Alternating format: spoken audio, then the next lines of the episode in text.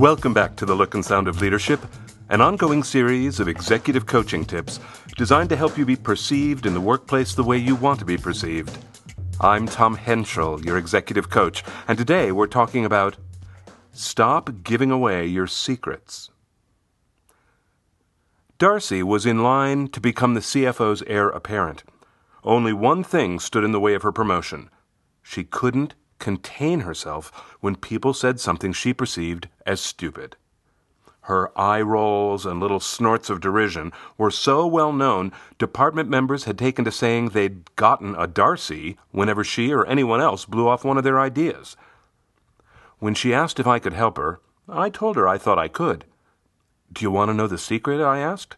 She assured me she did. Okay, I said. Here it is. Play better poker. She looked at me with such skepticism that I laughed out loud.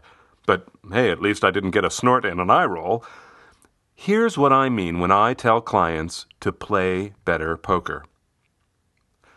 Do you know what a tell is at the poker table? A tell is an unconscious, consistent reaction to specific situations. Imagine you and I play poker together once a month. Over time, you notice that whenever I'm dealt a hand I think is a winner, I repeatedly flick the corner of my cards with my thumb. You also notice that when I'm dealt a hand that's weak, I repeatedly pick up my cards, fan them, glance at them for a second, then put them down again. Because my behaviors are unconscious yet consistent, my tells give me away. By reading my tells, you know what I'm thinking, and so you gain an advantage over me. Decades ago, I met a young man who made his living playing poker in the local Southern California casinos. He said he could spot most players' tells within the first 15 minutes. He also said he had spent years eliminating his own tells in fact, he'd become so sophisticated at that part of the game, he'd created an elaborate set of false tells to deceive any player who was able to play at that level. How do tells apply to Darcy? Darcy had gotten feedback about her eye rolls. She was able to notice herself doing them some of the time. In those instances, she had learned to follow her eye roll by saying, in her most neutral tone of voice, Really, Tell me more about that. But just like the unaware poker player who raises heavily but whose nonverbal behavior declares his hand as a loser, Darcy's nonverbal behavior spoke way louder than her words. She had given herself away. People knew when she thought their ideas were stupid. Even more troubling was Darcy's feeling, with which I concurred, that she was probably able to notice only a certain percentage of her eye rolls. She could never be certain she hadn't given herself away. And the organization's message to her was clear. If she couldn't get a handle on what was seen as disrespectful behavior, she was not going to graduate to the most senior ranks of the company. So for her, eliminating her tells was a serious issue. As Darcy and I discussed this, she admitted she was conflicted. You know the real problem, Tom? Sometimes these ideas are stupid. Really, they are. I believe you, I said. But is there any benefit if they know you think that? No, of course not, she said. So play better poker. Look, Darcy, maybe the ideas are stupid, but the real point is that you should be able to choose whether you communicate that to them or not. Right now, you aren't in control of the message. Play better poker. The concept of a poker player eliminating her own tells is a perfect analogy for much of the behavioral work that helps leaders achieve the look and sound of leadership. Why? Because the desire to eliminate a tell at the poker table only comes after there's total acceptance of two truths. One, every behavior at the poker table, from how you breathe to how you sit to the movement of your eyes, is a public act that someone could observe. Number two, every behavior, no matter how small, sends a message. Once a poker player accepts those two truths, mastering tells becomes imperative.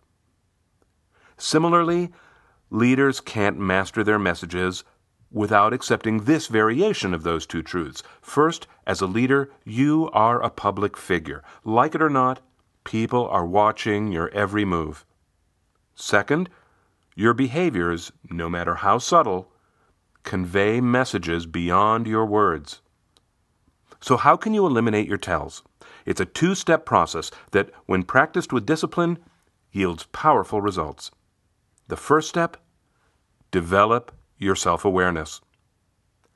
I asked that young professional poker player how he eliminated his tells. He talked about slowing his mind down so he could watch himself while he played. He found he could split his mind, playing the game at the table with one part of his mind while watching himself as if on a television screen with another part. He consciously heightened his self awareness. Leaders in the workplace have to do the same thing. Develop your third eye so you can observe yourself. Darcy learned to ask herself, Am I doing that eye roll thing now? What about now? How about now?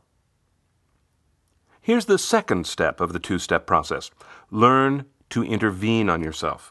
I'll give you an example of how that works. When I help speakers eliminate ums, I often suggest they reel time in backwards. What does that mean? At first, they can only notice the um a second or two after they've said it. That's fine.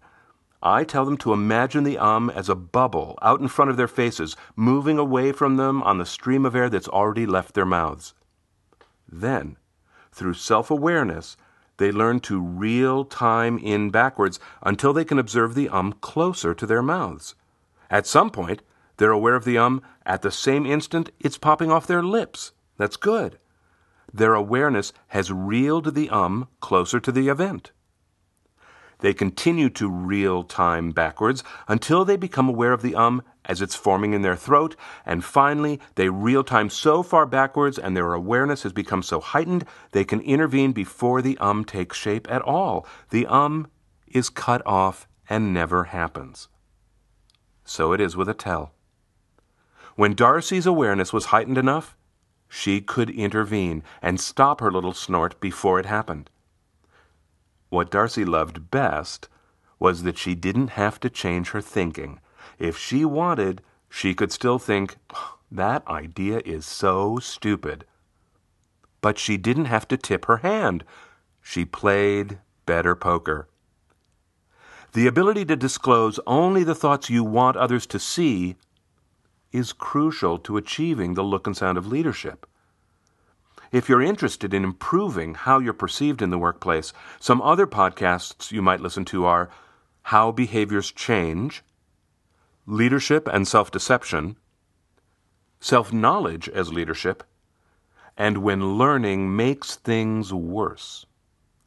Those podcasts can be found on the Essential Communications website, essentialcomm.com.